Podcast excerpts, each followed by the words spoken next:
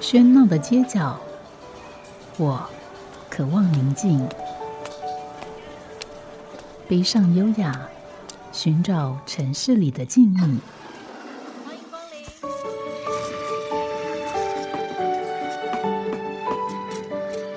临。一杯拿铁问候，我们在书里相遇。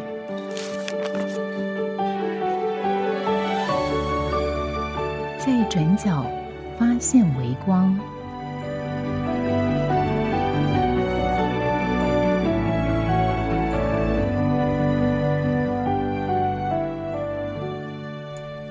欢迎收听今天的在转角发现微光，我是主持人吴嘉恒。今天所邀访这家书店叫做仰望书店，来到节目里面的是应该是书店店长易欣。我们先跟易欣问好。吴老师好，各位听众朋友大家好。对，仰望书店，我不知道大家，或许大家一定有听众朋友可能已经听过或甚至到过，但是如果光从这个名称来看，它的仰望也可能是有一种宗教的意涵，但也可能是一种实际的物理的这个意涵。对，所以这个这就会影响我们怎么去理解这家书店。所以这家到底是一个什么样的书店？你的仰望书店，仰望书房是天文主题的书房。Okay, 那我们的天文主题呢，事实上是比较聚焦在科学的部分，所以我们大概不会把太多占星学这部分的书放在里面。那当然跟宗教的这个仰望当然就离得更远了，那当然这不是比较就是一点小误会，我们的确有遇到有一些就是基督教天主教的朋友们进来问说有没有天赋的书啦，天赋的话等等。对，那我们是天文的主题是科学的部分。所以这让我想到一个笑话，就是话说福尔摩斯跟华生两个人去露营，我不知道你有没有听过这个笑话。那这个露营到一半的时候，福尔摩斯就摇醒着旁边的华生，然后问他说，告诉我你现在看到什么。华生说，我看到满天星斗。那福尔摩斯就说，那这代表什么？那华生说，从如果天文学上来讲的话，现在什么星座在哪边，那如果从这个占星学上面来讲的话，那现在什么星座又在什么方位意味着什么。那如果从这个宗教的角度来看呢，这让我们看到了这个夜空的辽阔，以及可以想到造物者的伟大。那华生就问福尔摩斯说，为什么这样问呢？你想到什么呢？那福尔摩斯就告诉华生说，笨蛋，我们的帐篷被偷了。所以的确就是说仰望看到星空是可以让我们联想到很多很多事情的。那以仰望书房来讲，这是 focus 在天文学，而且是天文学，不是占星学方面的天文学，而是纯粹科学。所以这代表你的背景跟这个天文学有什么样的关系呢？我接触天文学，如果从很广泛的角度来看，其实从高中就开始接触了。那我们高中是透过什么管道？我们加入社团天文社。对，我高中的时候是成功高中天文社的。那因为这个社团呢，在我当时已经有20年的历史了，所以很多的学长留下来的望远镜啊，还有关心的技巧和一些知识的背景，都可以让我们去学习。那一直到了后来，我们就对这个学科其实很有兴趣。一直到了后来，我们念硕士班的时候，也念了中央大学天文研究所，所以这一路其实是很喜欢天文这个主题。那可是以大学来讲，台湾有天文的专门的，比如天文系吗？有这样？这比较特别的，就是在我念书的时候，大学的部分，也就是学士班的部分，其实是没有天文专科的科系。那有相关的其实是地球科学系。那一般人会这样觉得，是因为我们的课纲里面啊，大家学习的课纲是把天文这个门类放在地球科学里。那其实我们念了之后，其实是知道天文学它其实跟物理的关系是更紧密的，所以到了我们大学的时候，是没有一个天文专科的科系可以去选择，那你就只能选一些比较接近的科系。对，所以等于说，对于喜好天文人来讲，他如果要发现自己兴趣在此，他在大学可以选择是地球科学系，或者是他训练物理系。对，那除此之外就没有其他科系。其实因为就是没有天文专科的关系，所以反而是都可以念。我们到了研究所的时候，就是因为聚集了很多天文的爱好的追求的这些同学们，就会发现大家背景其实很不一样。我们甚至还有学长呢，以前好像是念就是完全不相干的，就是资管、气管之类的这种，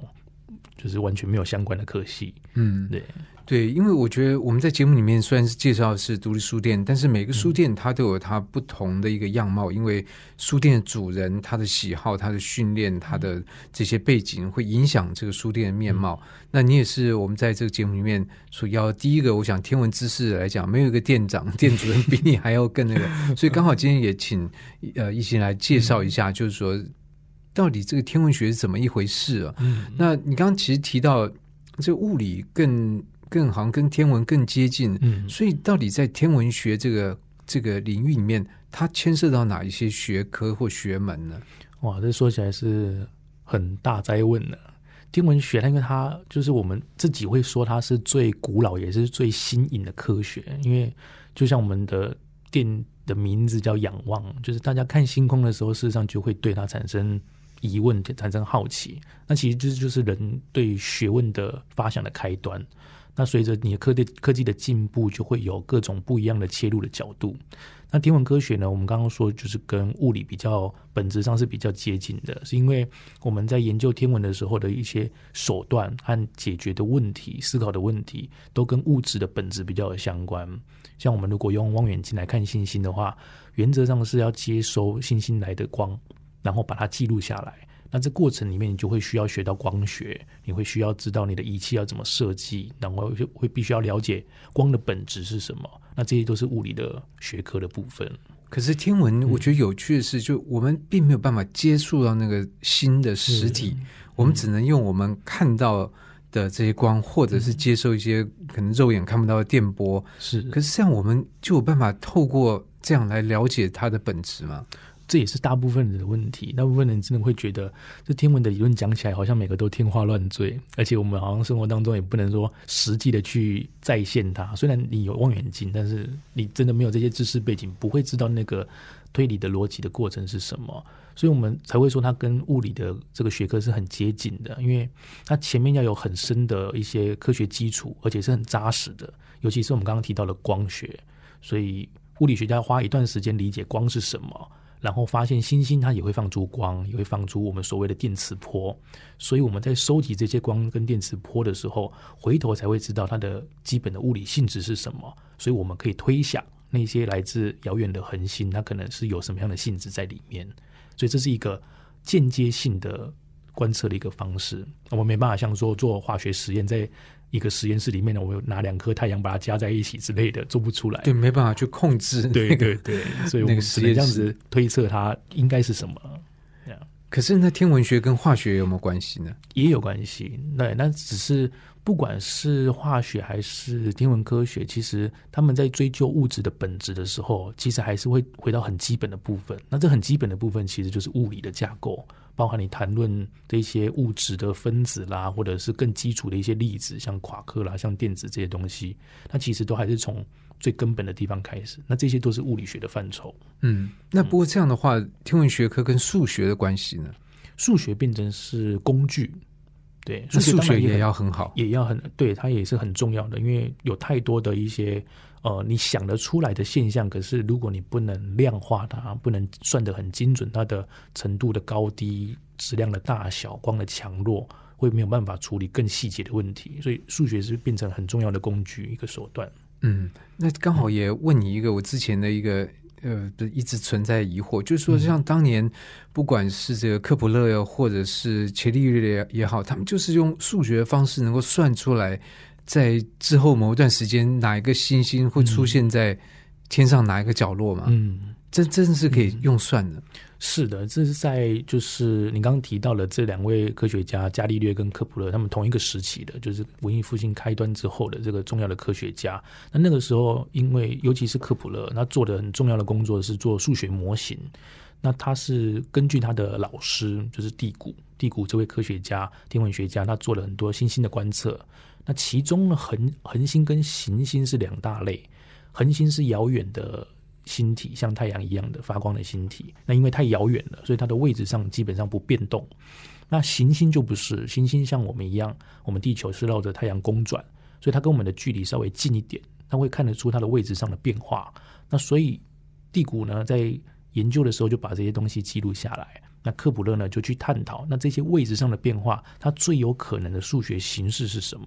所以在这个部分上面他做了很重要的贡献，不但接受了之前前一个时代的哥白尼的日心说把太阳放在中心，也把轨道从正圆形改变成椭圆形的模型。那这么一来他在预测的位置上的变化的时候就会变得很精准。嗯，所以像你这样身为一个天文的研究所这个程度，有办法用数学来算出某一个星体，这个像当年他们这样吗？这训练以前其实我们都有做，但你现在让我再做一次我肯定做不出来因为很困难嘛，因为数学很复杂。 对，因为我觉得光算一个什么方程式已经算的就是说对很多人来讲就痛苦不堪了。是，所以实际上我们现在大部分的人说哎，我们拿张纸拿张笔来算一下哎，今天晚上火星的位置在哪里，这大部分人其实也不会这么做了，但是的确是可以算、的确是可以算。这也是我们把这些数学模型输入到电脑里面之后可以呈现出来的星空软体，所以我们看着软体就可以预测每一个星它现在应该在哪里、所以现在的这个星空软体在它背后运作的其实就跟当年科普勒他们做的哥白尼做的是一样的事情，是一样的事情。对，所以这真的是很神的一件事情对我来讲，我觉得仰望星空还是一个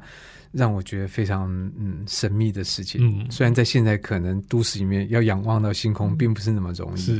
是。那今天在节目里面我们所要访到是仰望书房的奕欣，那请他来介绍一下这个专门以天文学为主的专业的书店。我不知道专业这两个字对你来讲你会觉得是专业吗，还是说不是专业？我觉得好像有点难以定义，但是对大部分的人来说我们的确懂得稍微多一点。对，我讲专业是因为有些人看到专业书店这个卖的大概都是高深的这个天文学书这个书籍，而不是像一般的大众普及。但是你们其实是像一般大众普及嘛？我们是。对，那我们店里面所摆设的所上架的书其实都是所谓的科学普及的书籍，但只是很可惜的是大部分我们看到的科普它都太科学，但是都不普及。很多时候大家念一本科普的书都觉得很卡，好像没有办法进展，遇到一个段落就会卡住想停下来。 对，这个部分我们倒是等一下可以提，但是有一个问题比较也是让我好奇的，就是说像比如我们刚才听的霍尔斯特行星组曲，但我们会直接把它联想到天体，但是它这个在创作来讲它并不是从一个天文学的角度来思考这些而是从占星的角度来看这些行星各具有不一样的什么性格或那个什么样的特质这些等等。那我不知道对于奕欣你来讲，就是当一个朋友说你学天文的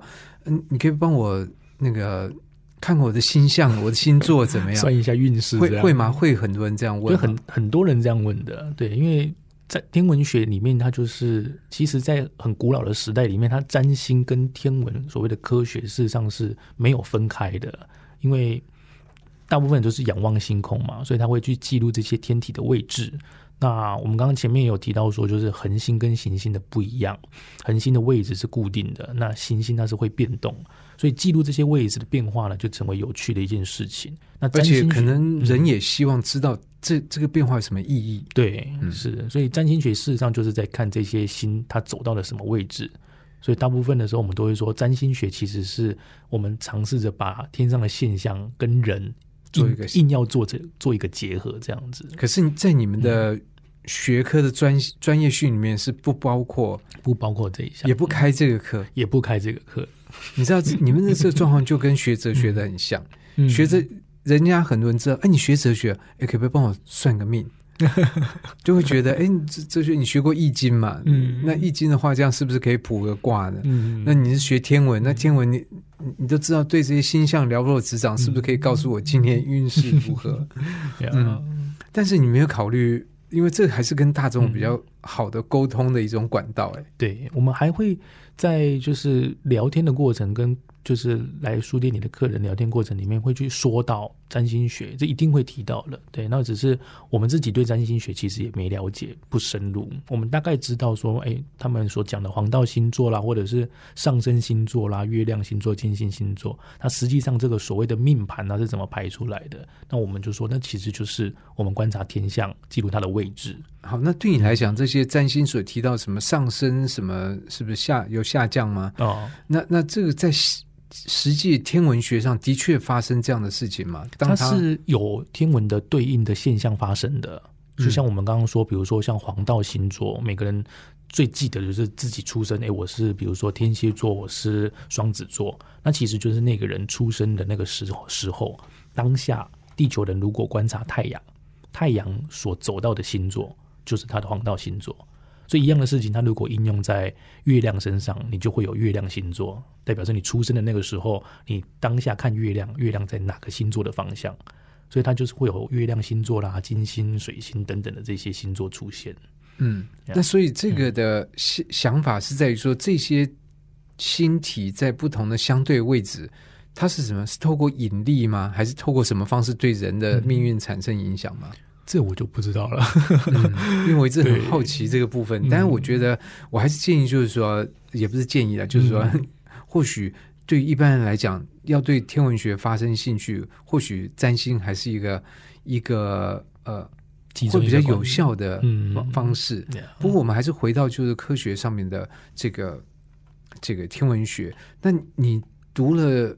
这个天文的研究所之后，是怎么想到来开一家书店？这其实有一段故事，就是有点复杂。就是我们其实念天文所的时候，当时也没有想过未来要做什么事情。那毕业的事实上就是在寻找就是自己的专业可以应用的部分。我们在开书店的时候的上一份工作其实是在科博馆，我们做解说员。那这个工作其实因为平常就是要跟科学接触了，所以事实上已经很跟我们的本职学能是很接近的，是已经觉得很不错的工作了。那只是因为后来觉得在公家机关里面还是有一些约束拘束的感觉，想说那我们不如自己来做，成立一个实体的据点，以天文为主题，然后来就是纯粹把天文当成是职业这样子。那一开始想的时候，其实也没有想到要开书店，只是想说我不如就把天文拿出来卖。不管是用什么样的一个方式，它可以是实体的商品，它可以是讲座课程等等的。那所以就跟很多的朋友去聊这个构想。那最后呢，是跟一位学长，我们大学的时候的学长，他也不是玩天文的，可是他就推荐我说，你要不要开个书店？那时候我本来想说，我跟他聊的时候还是跟他讲说，我其实想开一个酒吧，天文酒吧，因为看星星跟喝酒的时间差不多嘛，对都是要晚上进行。你要是喝多了，就是晚上没星星也会看到满天金星。所以他就那你开酒吧，其实事实上遇到麻烦事可能会比较多，你要不要开书店？我那时候才发现，对，还有这个选项。因为它的本质其实是很知识性的，所以如果你是书店，然后书店里面办活动等等的，这个结合性是很不错的。所以后来我们才觉得说，好，那我们就以书店为主体来做天文学。不过你刚刚提到是我们而不是我，所以这一家书店是有好几个人一起来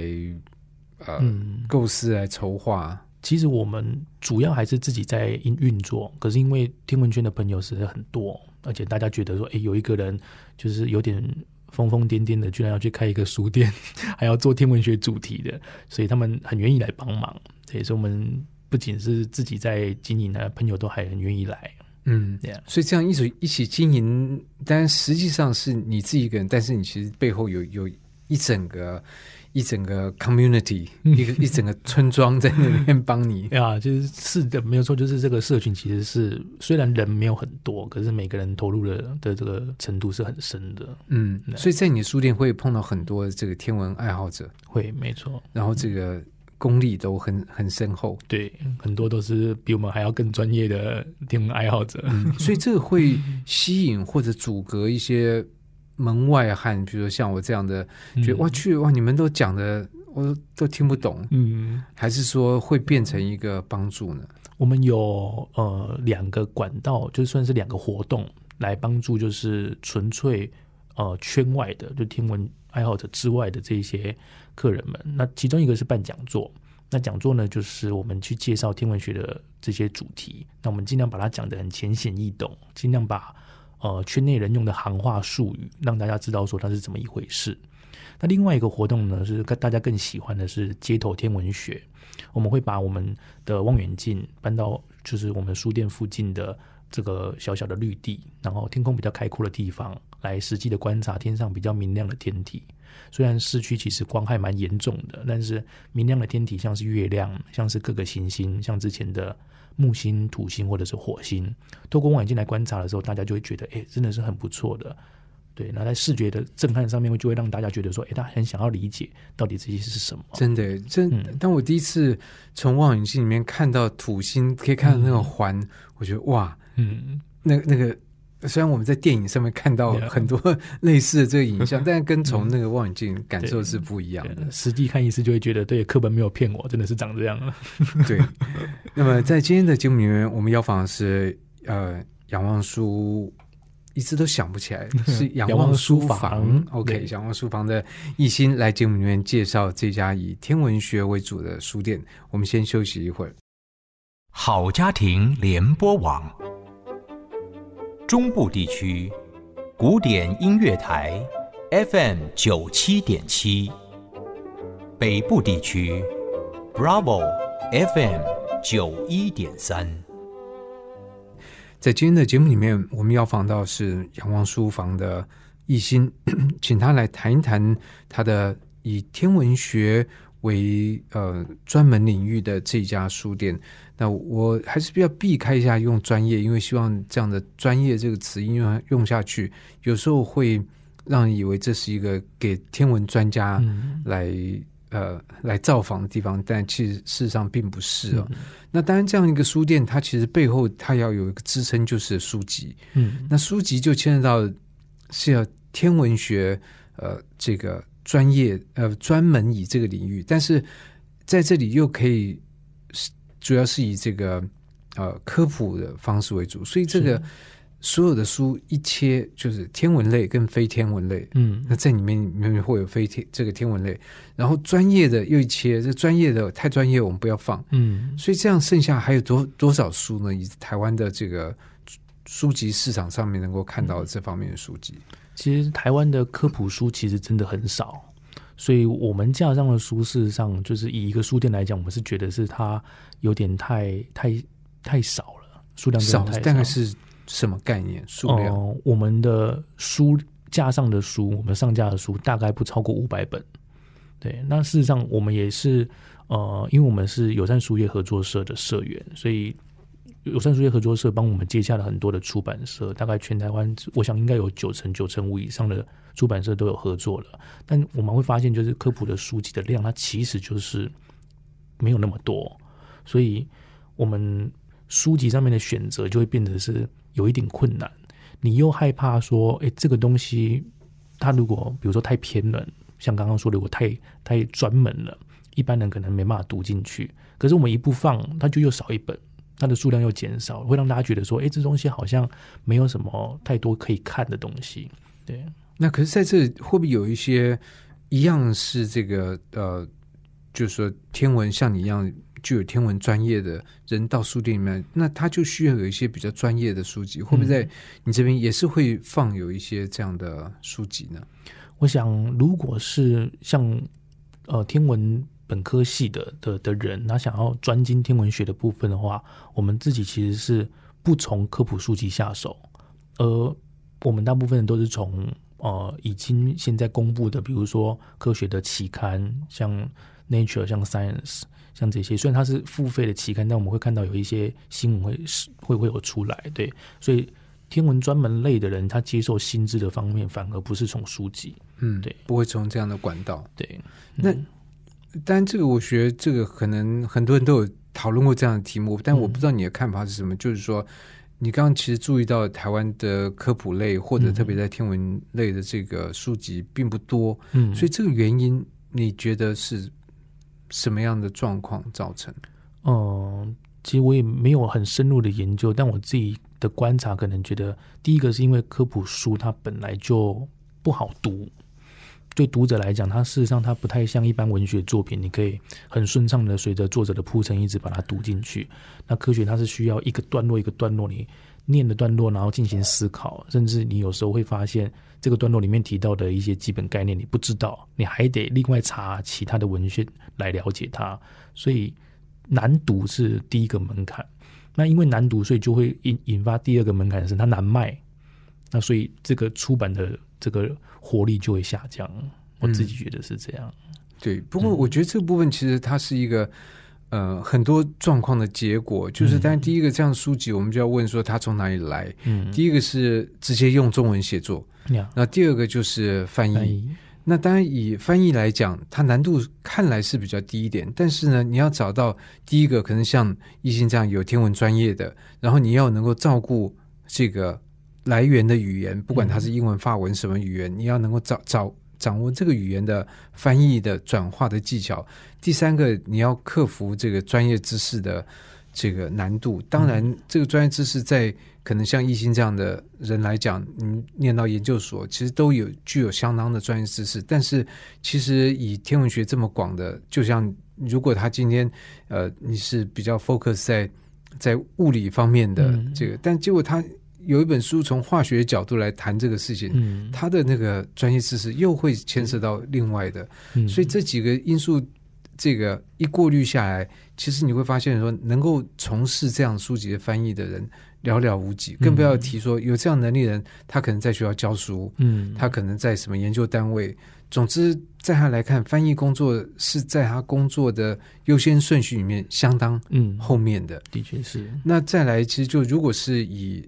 中文的写作来讲，他的问题也是一样，就是我们在我们的这个系统里面是训练出来的科学家，他不见得有用一般文字跟别人沟通的能力，对，而且有一些学者他因为常年在学术的环境里面，他已经完全失去用普通话跟人沟通的能力，那这个当然其实都不利于这个科普书籍的这个出版。那最后就是显现在如果说我们要有一家像阳光书屋这样以这个天文为领域的书店，你就发现哇，怎么这个书数量并不多。那所以这样的状况底下来看的话，那来到这个书店里面的人，他们的需求可以被满足吗？我们在以天文为主题做设想的时候，其实已经想过这个问题。那我们的解决方法是，因为自己去读一本书，从你完全不懂要读懂，这门槛真的太高了，所以我们就会办活动、办讲座。那讲座里面就会把每一个天文学的主题的细节拿出来说明给大家听。我觉得那个把科学的原理讲给大家听的这个过程是很重要的，因为它会让你从文字之外去理解这件事情。因为很多人看文字，他就像你刚刚说的，用字遣词上面可能不那么大众化，所以大家可能没办法那么贴近。那你如果用讲的，你就可以举比较多的例子，你也不用担心说你讲太多变成文章它会太冗长等等的。所以我们在这边的方式是，如果一般大众他想要了解这些内容，我们就用这样的互动方式办讲座，甚至我们不办讲座的时候，客人进来他随便提问一个问题，我们也可以跟他聊天，然后让他告诉他说这个切入点或者是思考的方式是什么，还有书籍里面提到的相关的部分在哪里。对。那可是这个会牵涉到另外一个问题，就是说这些讲座它会不会有一个顺序性跟阶段性的？因为我如果听了3-4场之后，我已经不知不觉提升到另外一个 level， 所以当我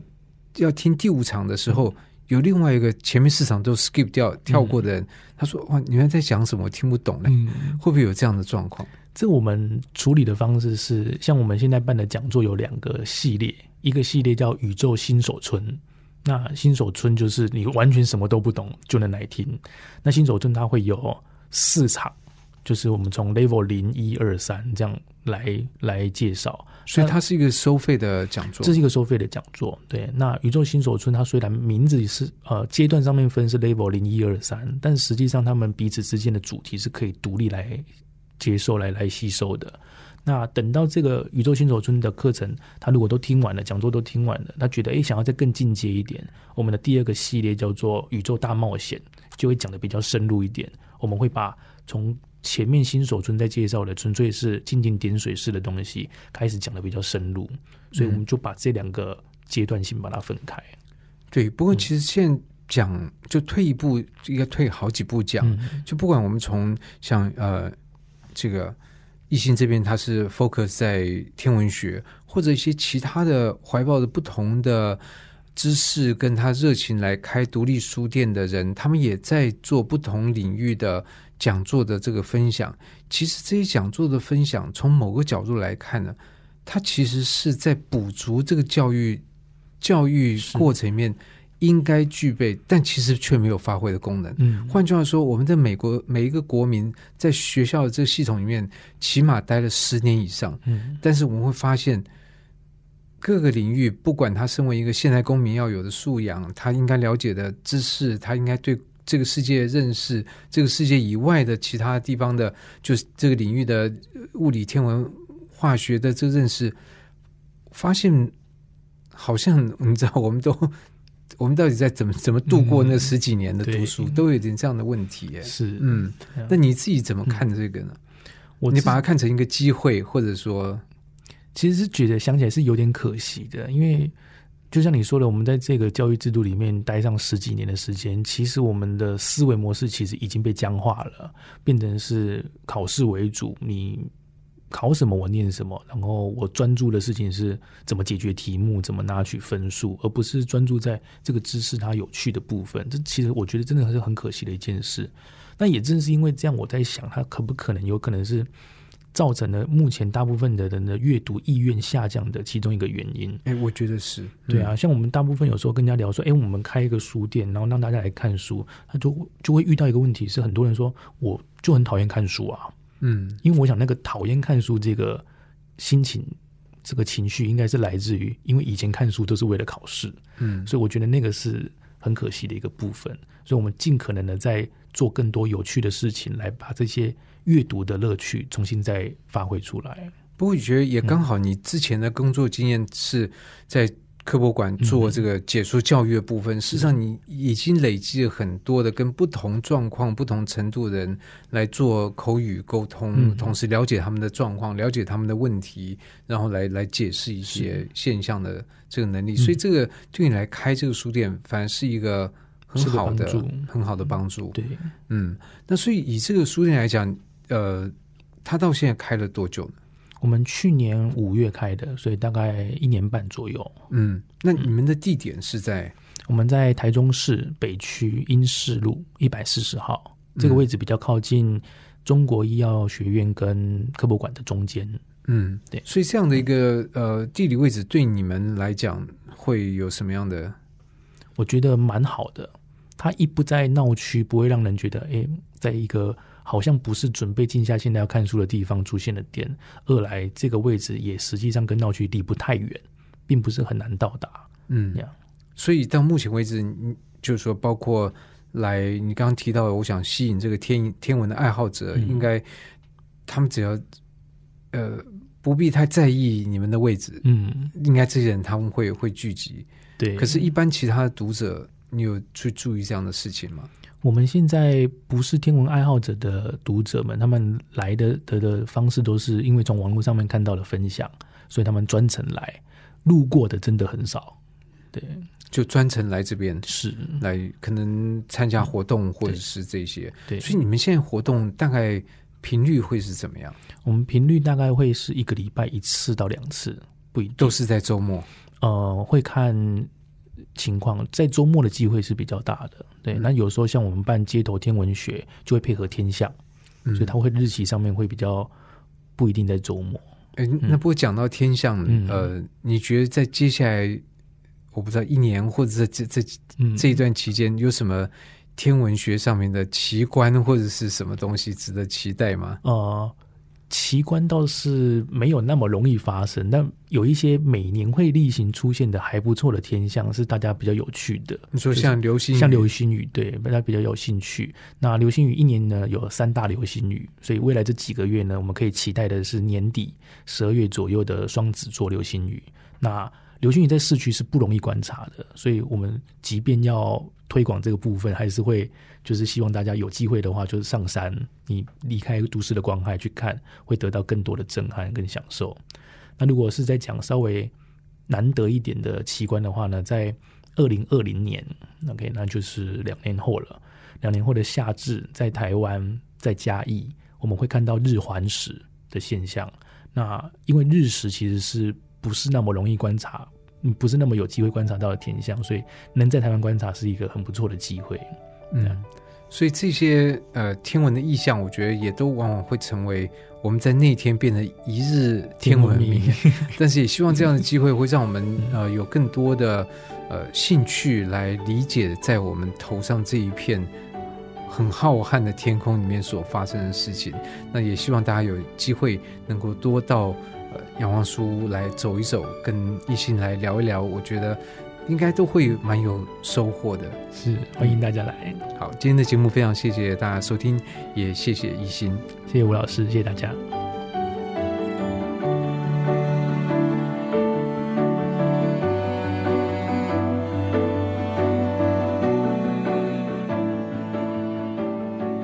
感谢您的收听。如果您对这个节目有任何想法意见，我都很欢迎您帮我到 App Podcast 的留言打分评星，也邀请您订阅这个节目并分享给身边的朋友。我们下集再见，拜拜。